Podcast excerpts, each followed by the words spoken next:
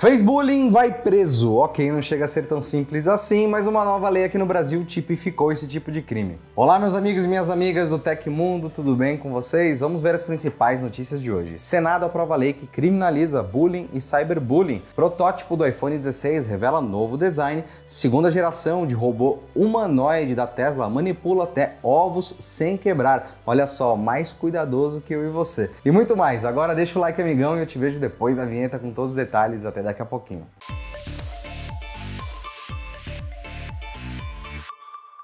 O iPhone 16 pode contar com um novo módulo de câmera, de acordo com o Mac Rumors. Protótipos de pré-produção do futuro celular Apple revelam as possíveis mudanças de design para a próxima geração. A principal mudança está no módulo de câmeras na parte traseira. No modelo base do iPhone 16, as duas câmeras traseiras devem ser arranjadas num módulo único, em formato de pílula na vertical, similar ao iPhone X de 2017. Segundo as imagens do Mac Rumors, os botões de volume do iPhone 16 serão mais maiores e unificados. Isso aumentaria um pouco o tamanho do componente, tornando mais fácil de acessá-lo. As renderizações também mostram que o iPhone 16 base enfim receberá o botão de ação com feedback áptico. O atalho foi inaugurado no iPhone 15 Pro e, assim como aconteceu com a Dynamic Island, deve aparecer nos modelos mais baratos do ano seguinte. Além disso, o Mac Rumors também mostrou como o botão de captura do iPhone 16 deve se parecer. Ainda não há informações acerca da utilidade do atalho, mas é possível que seja destinado ao uso da câmera. Na parte da frente, o aparelho parece idêntico ao iPhone 15 15,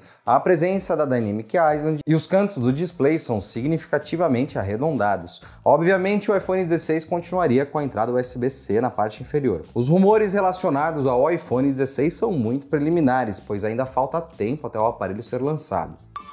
Segundo a Kaspersky, a América Latina desponta como uma das principais regiões vítimas de ataques cibernéticos e o Brasil é um dos maiores exportadores de ameaças a nível global. E nessa urgência dos usuários de buscarem todo tipo de proteção, vem aquela dúvida estilo mito ou verdade. A janela anônima protege o celular de rastreamentos e ataques hackers? acertou quem respondeu mito. A navegação anônima não impede outras pessoas de te rastrearem, caso o seu celular seja infectado por malwares. Para navegar de forma anônima, o principal meio é usando uma rede privada virtual, também conhecida como VPN, que vai criptografar sua conexão e proteger seus dados. É o caso da Kaspersky VPN Secure Connection, que protege seu IP, evitando roubos e vazamentos e garantindo mais segurança para o seu celular. Confira o link da descrição e saiba mais. Diversos usuários notaram uma certa preguiça por parte do chat GPT na hora de interagir e dar respostas. Depois dos feedbacks negativos, a OpenAI, startup que desenvolveu o chatbot, confirmou corpo mole do robô que parece estar trabalhando numa sexta-feira. Abre aspas, ouvimos todos os seus comentários sobre o GPT-4 ficar mais preguiçoso. Não atualizamos o modelo desde 11 de novembro, isso certamente não é intencional. O comportamento do modelo pode ser imprevisível e estamos tentando consertar isso. Fecha aspas, disse a OpenAI em uma publicação no X. Após a explicação da startup, um usuário perguntou como o modelo, que é basicamente um grande arquivo, pode atuar de maneira preguiçosa. Como resposta, a empresa desenvolvedora do ChatGPT reforçou que a tecnologia não mudou no último mês. Os usuários do GPT-4 reclamaram, principalmente no Reddit, de respostas mais breves. Além disso, o chatbot passou a ignorar algumas solicitações, respondendo apenas a parte das perguntas feitas. A Tesla anunciou o Optimus Gen 2, segunda geração de robôs humanoides da empresa. O equipamento consegue manipular objetos sensíveis como ovos, agachar e caminha 30% mais rápido do que o anterior. Comenta aí embaixo, você gosta de robô? Eu não gosto de robô, tem que derrubar robô na paulada. Dentre outras especificações, a máquina tem seções articuladas nos pés, sensores táteis em todos os dedos das mãos e movimentação de giro do pescoço. Na comparação com o Bumblebee, a primeira geração do robô da Tesla, o novo tem redução de 10 kg no peso, melhor equilíbrio e controle corporal. A empresa comentou o seguinte: tudo neste vídeo é real, não é computação gráfica. Tudo em tempo real, nada acelerado. O robô tem incríveis melhorias de hardware feitas pela equipe. Apesar da revelação, assim como o Bumblebee, o Optimus Gen 2 não será vendido ao público geral, pelo menos por enquanto. O projeto é um protótipo e quando for fabricado em larga escala, deve atender demandas industriais. A ideia da Tesla é que em um futuro breve os robôs comecem a substituir trabalhos pesados que são realizados por humanos. Dentre as tarefas, a máquina consegue carregar bastante peso.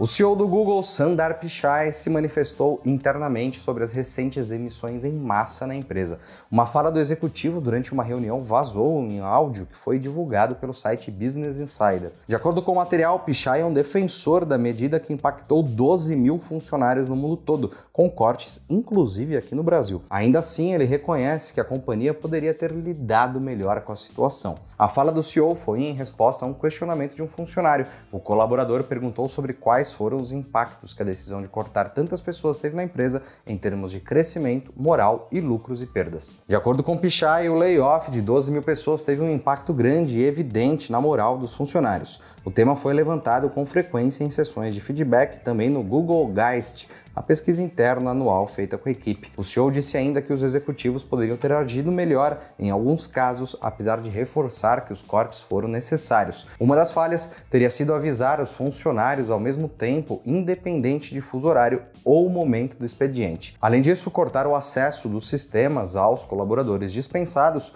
foi uma decisão muito, mas muito difícil, segundo o presidente. O Xiaomi 14 Pro, um dos novos smartphones da fabricante chinesa mais esperado pelo público, pode não sair da China. Segundo rumores recentes, o celular não terá uma versão global. De acordo com o Xiaomi UI, algumas evidências apontam para esse caminho, mesmo que a própria companhia ainda não tenha se manifestado a respeito do caso. A principal pista envolve o HyperOS, novo sistema operacional da Xiaomi, atualmente em fase final de desenvolvimento. Ainda segundo a matéria, a mudança não deve afetar em nada a chegada do Xiaomi 14 ao mercado internacional. O modelo, que é uma versão menos poderosa e mais acessível em preço, foi apresentado junto da versão Pro no final de outubro de 2023. A grande evidência da possível ausência da versão global do Xiaomi 14 Pro está no desenvolvimento do próprio HyperOS para o aparelho. Ao que tudo indica, a Xiaomi parou de lançar novas builds da versão global da plataforma para o modelo, enquanto as atualizações da versão chinesa seguem normalmente. Além disso, a empresa suspendeu o desenvolvimento da versão beta diária para o Xiaomi 14 Pro, além de não disponibilizar novos testes do HyperOS global para o dispositivo há quase dois meses. O plenário do Senado aprovou a criminalização do bullying e do cyberbullying. O texto está contido no projeto de lei 4224 de 21 e agora passará por aprovação do presidente Luiz Inácio Lula da Silva, do PT. Além de criminalizar o bullying, o texto também torna crimes hediondos vários atos cometidos contra crianças e adolescentes, como pornografia infantil, sequestro e incentivo à automutilação. O bullying é uma intimação sistemática definido como intimar sistematicamente, individualmente ou em grupo, mediante violência física ou psicológica sem motivação evidente por meio de atos de intimidação, de humilhação ou de discriminação ou de ações verbais, morais, sexuais, sociais, psicológicas, físicas, materiais ou virtuais, sob pena de multa. Já o cyberbullying foi categorizado como intimidação sistemática por meio virtual, que acontece por meio da internet redes sociais, aplicativos, jogos online ou transmissões ao vivo. A pena é de reclusão de 2 a 4 anos e multa. O PL também aprova a criação da Política Nacional de Prevenção e Combate ao Abuso e Exploração Sexual de Crianças e Adolescentes.